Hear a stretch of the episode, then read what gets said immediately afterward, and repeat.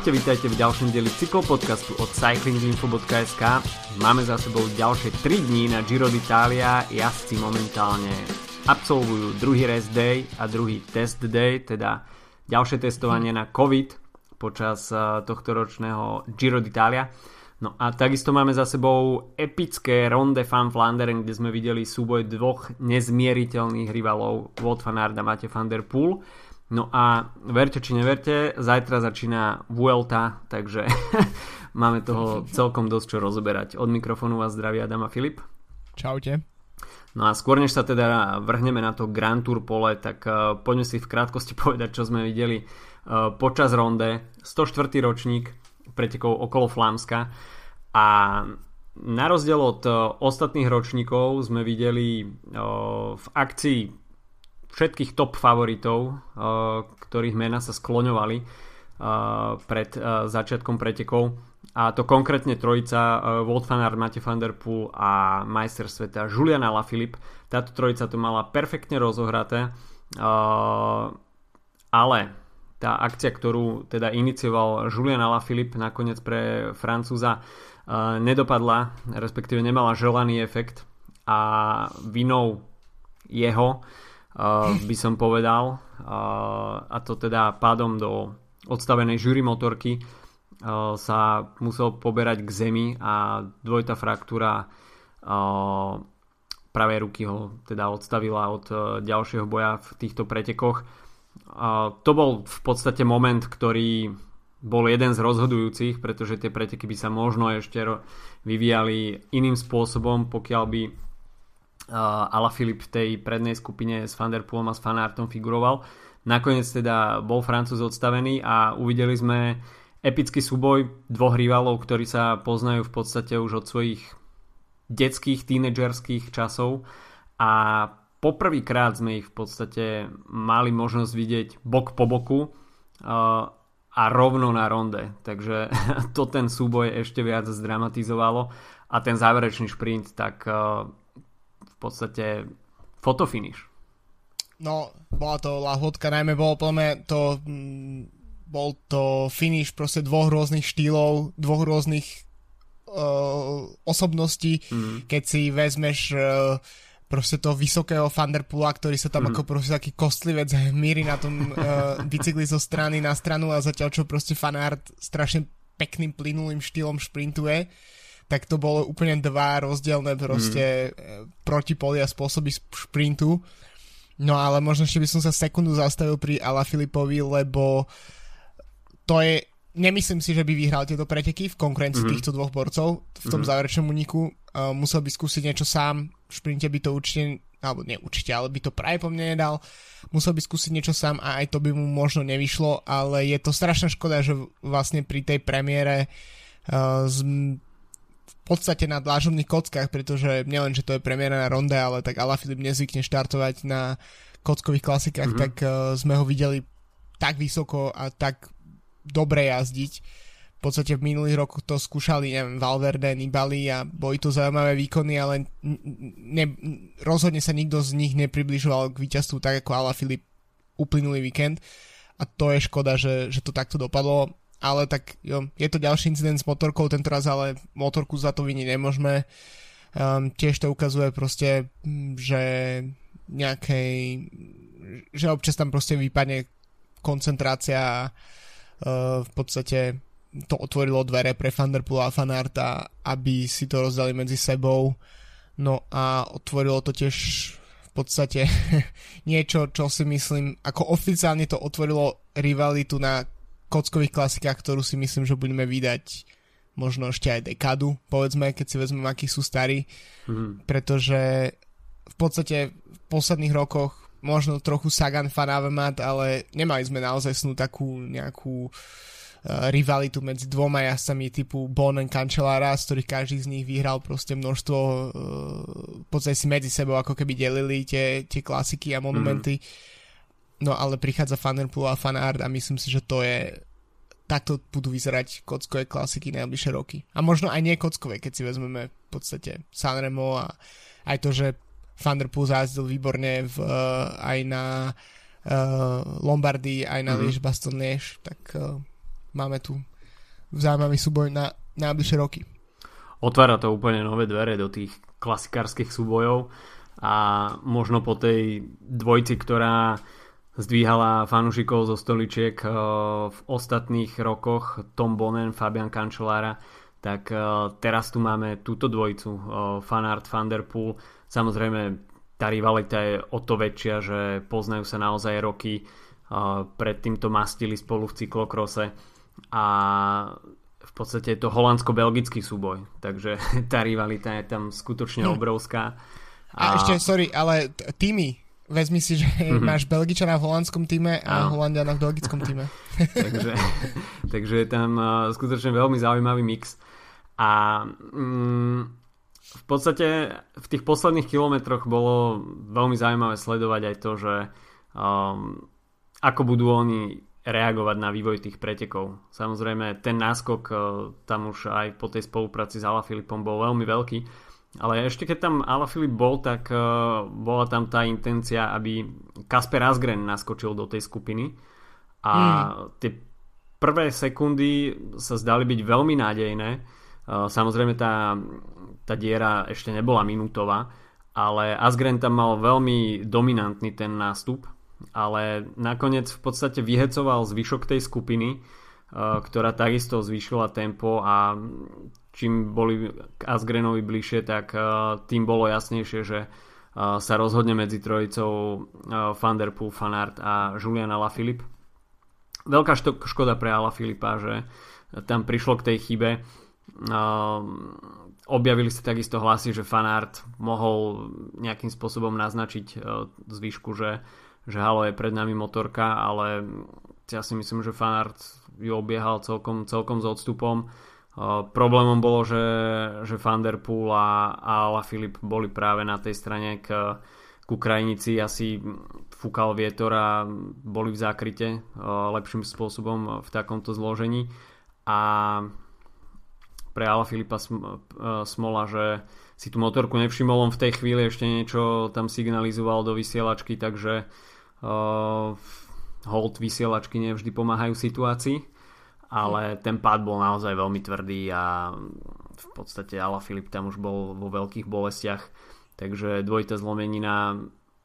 Veľké, veľká sezóna pre Ala Filipa s bohužiaľ trpkým koncom a veľa úspechov a pádov, takže uh, nakoniec teda Ala Filip vyradený z hry, ale ten záverečný šprint, záverečné stovky metrov v podaní Vanderpoola a Fanarta, tak to bol to bol v podstate čistý poker a nakoniec sa, nakoniec sa išlo all in, takže uh, veľké víťazstvo pre Vanderpoola, pre ktorého to bude určite veľká vzprúha.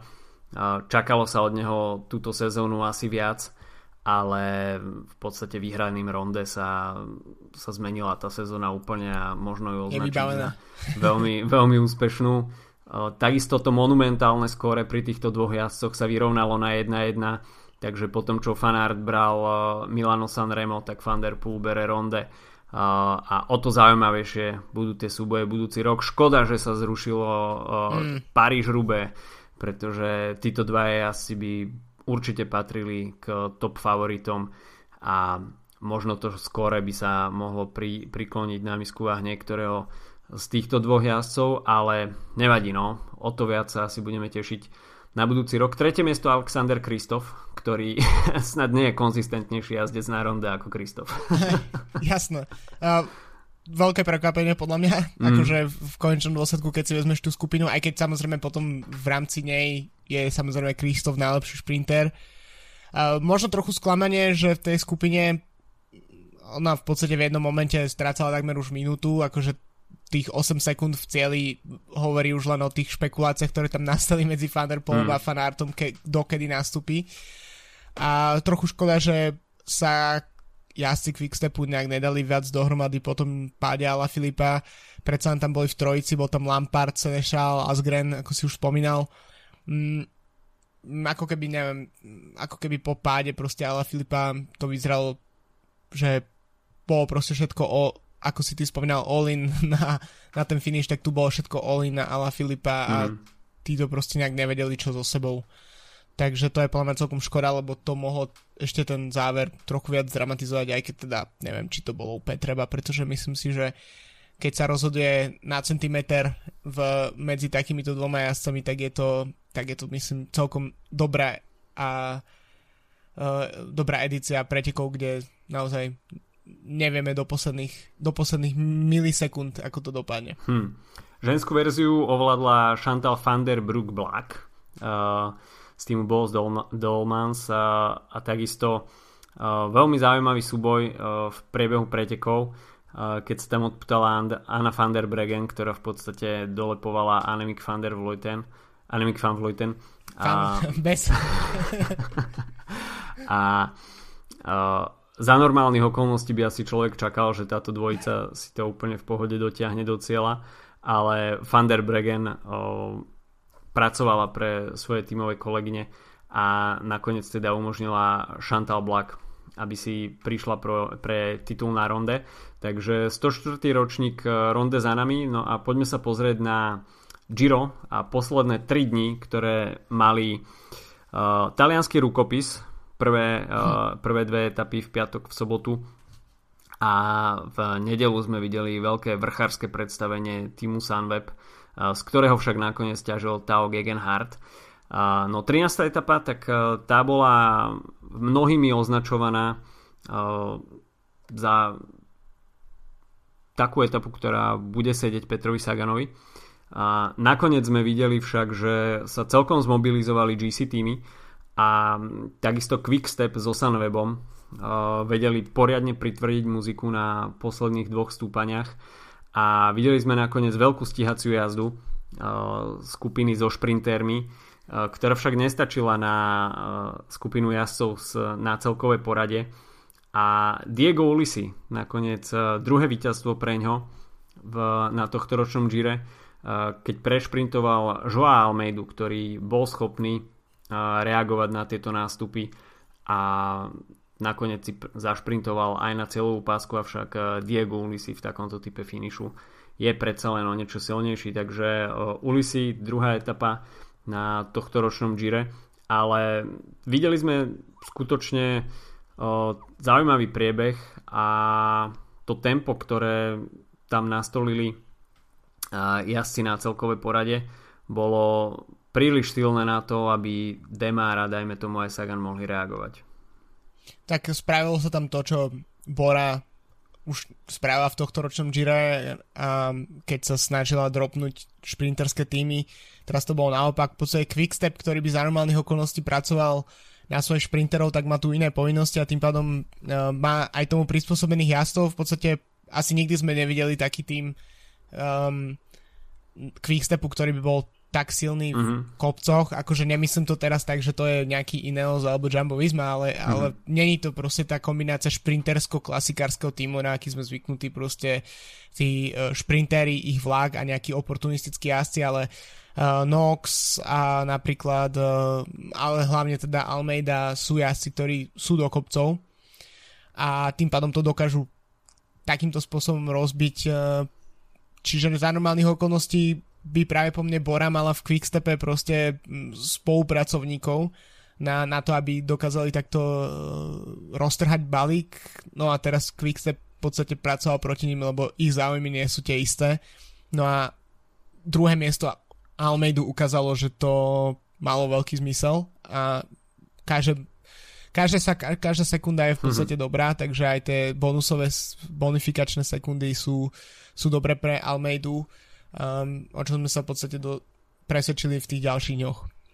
No, prišla individuálna časovka, ktorá bola takisto veľmi diskutovaná. Filipo Ganna potvrdil, že momentálne nemá na Gire časovkárskú konkurenciu a aj Rohan Dennis, uh, majster sveta z pred roka a tímový kolega uh, Filipa Ganu uh, nakúpil 26 sekúnd, no a zvyšok štartového pola na tom bol ešte horšie perfektne sa tam prezentoval Brandon McNulty, ktorého toto, tento čas to bola miestnenka, respektíve vstupenka do top 10 celkového poradia. Za ním Thomas Dechent, Josef Černý, perfektná časovka od neho a určite výkon, ktorý mu pomôže v hľadaní nejakého kontraktu, keďže tým CCC končí. Takže perfektný, perfektný uh, čas a umiestnenie od uh, českého majstra v časovke. No a takisto Joao Almeida bol prvý z tých uh, vážnejších GC jazdcov, ktorí skončili v top 10 a takisto perfektná časovka od Vilka Keldermana, ktorý nestratil veľa času. No, opodstatne horšie na tom už boli jazdci, o, dajme tomu tej staršej generácie, od ktorých o, sme čakali, respektíve sme ich radili k top favoritom na Gire. Tak o, Rafael Majka stratil 2 minúty 37 na Ganu, takisto Vincenzo Nibali to boli takmer 3 minúty mm, Domenico Pocovivo takisto cez 3 minúty, Jakub Fuglsang cez 3 minúty. Takže ostatní na tom boli podstatne horšie a dá sa povedať, že nejakým spôsobom ako keby to naznačilo, čo sa bude diať v nedelu. Uh, jasné, no ukázalo to, že v podstate jazdci tej mladej generácie, ak to tak nazveme, s Almeidom, uh, Gegenhartom a podobne s, a hlavne teda Keldermanom, aj keď teda to nie je žiadny mladík už, ale uh, v podstate v porovnaní s Fuglsangom a Anibalim áno, tak uh, sa dokázali jednoducho lepšie pripraviť na tú situáciu a, a tá forma je tam, zatiaľ čo sa ukazuje, že v prípade týchto uh, pre, pretekových favoritov z, v podstate z tej skupiny veteránov, tak uh, tá forma tam evidentne nie je taká silná. Ineos uh, mal podľa mňa troch jazdcov, ktorí mohli vyhrať túto časovku, aj keď Castroviecho už uh, možno nie je taký silný v časovke ako v posledných rokoch, ale nakoniec tiež skončil na 8. mieste. A myslím si, že to bolo trochu hob a trop medzi Ganom a Denisom, aj keď hmm. myslím si, že to, že vyhral Gana, nie je vôbec žiadne prekvapenie. A v podstate to tempo tej časovky ukazuje len to, že um, väčšina, väčšina pola uh, bola tak od 5 minút, mala tak od 5 do 8 až 9 minút mm-hmm. straty uh, na uh, Ganu. Je samozrejme, že jazdci ako šprinteri a podobne nemajú žiadne ambície um, sa skôr je to pre nich extra rest day uh, časovka, ale pozastavil by som sa pri uh, poslednom klasifikovanom Juan Sebastian Molano, ktorý hm. došiel 9 sekúnd pred time limitom do, do cieľa z 15.51 stratou na Gánu tak uh, to je na 34 km naozaj, to je podľa mňa ukážka toho, že Ghana je no proste raketa, no. Je to momentálne lepšieho časokára na svete nemáme a to, že nosí dúhové, dú, dúhové pásy na drese, tak je, tak je úplne akože najviac oprávnené, ako, ako to môže byť. No a potom prišla etapa číslo 15, 4 kategorizované stúpania a finálne stúpanie na Piancavallo a tam sme videli skutočnú forsáž týmu Sunweb, ktorý bude tvrdiť muziku asi aj v treťom týždni pre Vilka Keldermana. A videli sme tam skutočne fenomenálny uh, tímový výkon, ktorý vedol uh, Jai Hindley. A videli sme takisto, že favoriti začali strácať pôdu pod nohami pomerne dosť skoro a vo veľmi rýchlom slede začali odpadávať jeden za druhým. Uh, Domenico Pocovivo, Peo Bilbao, takisto Jakub Fuglsang a nakoniec aj uh, Vincenzo Nibali s Rafalom Majkom si nevedeli rady s uh, tempom, ktoré nastolil ten čierno-biely vlak týmu Sunweb a Jay Hindley tam skutočne pritvrdil muziku a nakoniec s ním dokázali ostať iba jeho tímový líder Wilko Kelderman a Tao Gegenhardt Uh, Tao Gegenhardt tam uh, pôsobil až tak provokačne, občas si tam tak vystúpil, pozrel sa na Keldermana, ako vyzerá, jednoducho tam, tam blaf, blafoval a bolo vidno, že ho to baví. tak je pre Gegenharta je to prvé veľké víťazstvo v podstate na takéto úrovni. Uh, od jasek, od ktorého sa to možno čakalo už niekoľko rokov, je to veľký talent britskej cyklistiky, hovorí sa o ňom neviem, 4-5 rokov a teraz to konečne prišlo. Zároveň sa týmto víťazstvom dostal na zaujímavú pozíciu v GC, je v podstate momentálne sekundu za pódium mm.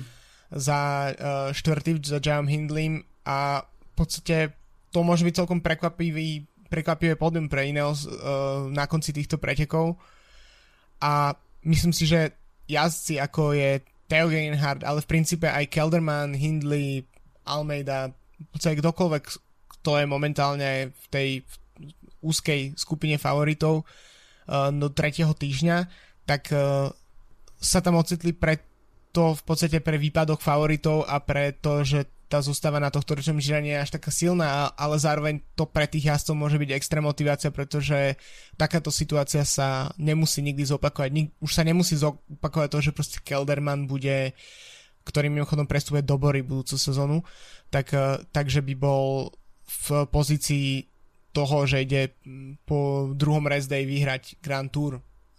A myslím si, že to si tí jazdci uvedomujú. A teraz je otázka, že či to pre nich bude uh, mega, motiva- mega motivácia a pretaví sa to aj do nôh, alebo sa pod tým tlakom rozsypú. A myslím si, že sa môže stať aj jedno aj druhé, ale zatiaľ aj Kelderman vyzerá dobre, ale práve Theo Genhardt v tej, tej etape podľa mňa ukázal až takú mladickú drzosť, ktorú mm-hmm. mňa správne potiahol. Takisto nejak mimochodom Ineos akože naozaj klobúk dole pred tým, ako zvládli už túto Grand Tour, mm. proste v 15. Uh, v 15. Uh, etape majú 5. etapové víťazstvo a zároveň jazdca tesne za pódium, to je akože veľká vec pre tým, ktorý väčšinou, keď im odpadol prvý plán, tak ten plán B už neexistoval. Takže naozaj tam, tam bolo vidieť, že, že tá sila Theo Genharta, ktorá v podstate vyšihla o 7 miest GC, tak, eh, tak uh, bolo to niečo na, čo, na čo sme podľa mňa od neho čakali niekoľko rokov a teraz je práve tá ideálna príležitosť, aby sa ukázal, že um, má na to pódium. Málo kedy vidíme o, túto situáciu v týme Ineos, respektíve predtým v týme Sky, že vypadne im líder tak skoro a tie plány sa musia prekopať už v tej úvodnej časti pretekov na Grand Tour, keď toho času ešte ostáva veľmi veľa a ten tým sa nejak musí, musí zreorganizovať a zmeniť plány, aby nevyšiel z tej Grand Tour úplne na prázdno. A v podstate teraz máme možnosť vidieť to, že tým Ineos vie byť dobrým tímom aj na, e, na tom poli víťazstiev v etapách. A toto sme, toto sme ešte nemali možnosť vidieť, že by získali 5 etap, ale v podstate sú zatiaľ najúspešnejším tímom, e, čo sa počtu vyhraných etap na tohto ročnom e, Gire týka. S tým, že ešte máme pred sebou aj poslednú časovku, kde bude Gana opäť uh, najväčším favoritom, takže to konto ešte asi v týme Ineos bude rozšírené, ale vidieť skutočne tú skvelú prácu v tom týme, že napriek tomu, že vypadol Geran Thomas hneď v, tých, uh, v tej úvodnej fáze, tak uh, dokázalo sa nejak preniesť cez túto stratu a momentálne s piatimi etapami je Ineos na veľmi silnej vlne. No, na také ako bol Sunweb na Tour, keď si tak vezmeme, teraz je mm. úplne opačná situácia. Uh, Sunweb ide na GC s dvoma jazdcami momentálne na tom virtuálnom pódiu a naopak Ineos je ten, ten tým so s tou slobodou, ktorý si môže dovoliť uh, vyhrávať etapy a momentálne z toho, jak to vyzerá, tak si myslím, že šiestá etapa je veľmi pravdepodobná s Ganom, uh, pretože to v keď to alebo on alebo Denis, takže mm. mimochodom Denis bol uh, veľmi dlho v úniku, v podstate že pre to mm-hmm. posledné stúpanie bol dosť dlho aj solom úniku uh, nakoniec to samozrejme nedal, ale nevyzeral to až tak strašne márne, nebol to úplne iba taký uh, taký útok uh, ako keď máš jazdcov z Androny a podobne, mm-hmm. čím samozrejme nechcem nejako ich dávať dole. No ale tak je taká situácia, no ešte Almeida možno treba naozaj sa oplatí spomenúť, že mm, stratil na Keldermana dosť, ale mhm. zároveň to, ako sa udržal v, v podstate v tom boji, um, 35 sekúnd strata na, na Keldermana, 37 na Gegenharta, tak je podľa mňa zázrak na to, že to je jazdec, od ktorého sa to práve neočakáva, od ktorého to možno ani on sám neočakáva a bol to, bol to životný výkon pre Almeidu. No, limitoval tam straty, ako sa len dalo a udržal sa v rúžovom aj do druhého rest day, takže v týme Quickstep majú, čo sa tohto týka, určite splnené Almeida vstúpil na úplne neznámu pôdu. Už sme to spomínali, že pre ňa boli doteraz 10-dňové preteky úplne najdlhšie. A momentálne už teda má splnené a čokoľvek príde, tak nemusí Almeidu vôbec nejakým spôsobom deptať. A na tohto ročnom Gire získal zatiaľ veľké množstvo skúseností, ktoré môže uročiť do budúceho roka. Ale nechajme sa prekvapiť, pretože ten nástup do toho tretieho týždňa predsa len bude o niečo jemnejší a tá 16. etapa bude možno dobrým odrazovým mostikom pre Almeidu na udržanie si rúžového dresu. Takže pred tretím týždňom vyzerá situácia následovne. Joao Almeida stále v rúžovom drese 15 sekúnd pred Wilkom Keldermanom a jeho tímovým kolegom Jam Hindlim, ktorý stráca už síce takmer 3 minúty, ale mm, to súboj o milánske pódium môže byť ešte celkom zamotané, pretože potom tam máme v podstate v minúte a pol ďalších piatich jazdcov a to nie je úplne hoci koho.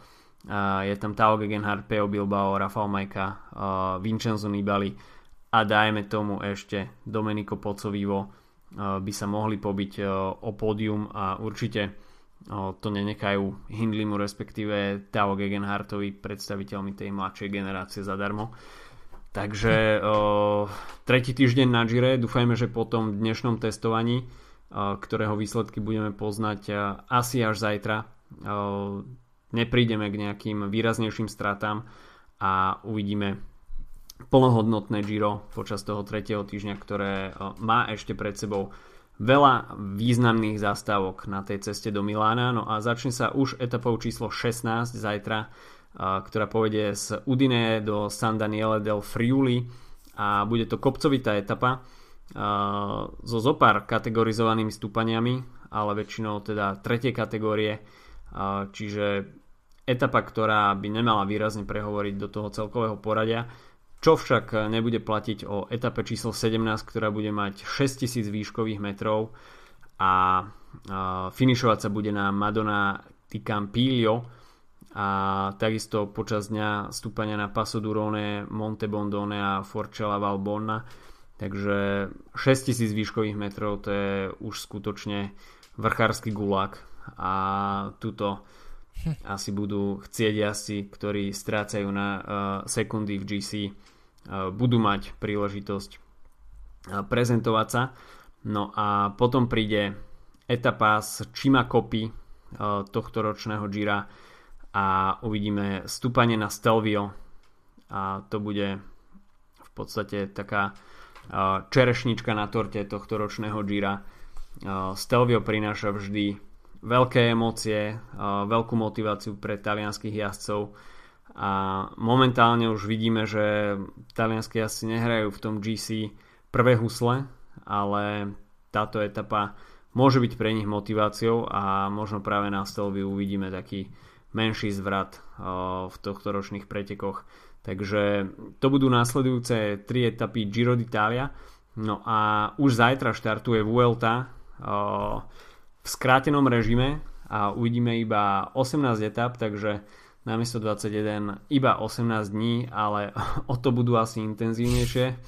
Ako sme zvyknutí na španielské pomery, aj kopcovité, respektíve zvlnené etapy pripomínajú žraločie zuby, veľmi málo rovinatých úsekov a v podstate sa vždy ide z nejakého stúpania do stúpania, aj keď to nie je kategorizované, tak vždy je to nejaká falošná naklonená rovina, e, ktorá spôsobuje jazdcom nepríjemnosti a uvidíme teda opäť také malé vrchárske majstrovstva sveta počas 18 dní. E, na programe takisto ikonické stúpania. Už v prvej etape uvidíme uh, záver na Arate v Aibare, takisto uvidíme uh, zaujímavé uh, vrcholy etap na Turmalete, takisto Alto di Moncavillo, takisto Alto Farapona, Angliru je na programe, Alto de Cavati a takisto jedna individuálna časovka, ktorá bude finišovať na Mirador Ezaro, čo je takisto stúpanie, takže ten trend individuálnych časoviek zakončených na stúpaní pokračuje aj na Vuelte. No a 18. etapa, tak tam už bude ten slavnostná ceremoniálna jazda do Madridu, ale v podstate po, počas tých troch skrátených týždňov uvidíme veľké množstvo výškových metrov, no a tomu sú takisto nastavené aj týmy a Favoritom číslo 1 bude pravdepodobne, respektíve nepravdepodobne, ale určite Primož Roglič, ktorý má tento rok nevyrovnané účty na Grand Tour a po tej minuloročnej uh, skvelej Vuelte zaznamenal trošku vytriezvenie na tohto ročnej Tour, ale pokiaľ mu tá forma z Tour de France zostala, tak určite si bude chcieť napraviť chuť na Vuelte povedal by som, že možno nie iba Roglič, ale celý jeho tým, pretože v podstate tam s Tomom Dumolanom uh, myslím, že sa už vyjadrili, že pracovať bude ten, ktorý v podstate pre koho bude treba, hmm. že v podstate sa rozhodne, kto z nich bude lídrom uh, na ceste. Myslím, že to môže, že Dumolan vedel dobre pracovať pre Rogliča na túr, myslím si, že tam nie je žiadne, žiadna zlá krv v tom týme a oni sú jednoznačne najväčší favoriti. Samozrejme som zvedavý na dvojicu Carapaz a Froome z Ineosu, ktorí by mali byť ich vyzývateľmi. Od Froome sme v podstate nevideli od jeho pádu um, jedno solidné, solidné preteky, kde by naozaj išiel po GC, um, takže to je niečo, čo by mohlo byť veľmi zaujímavé.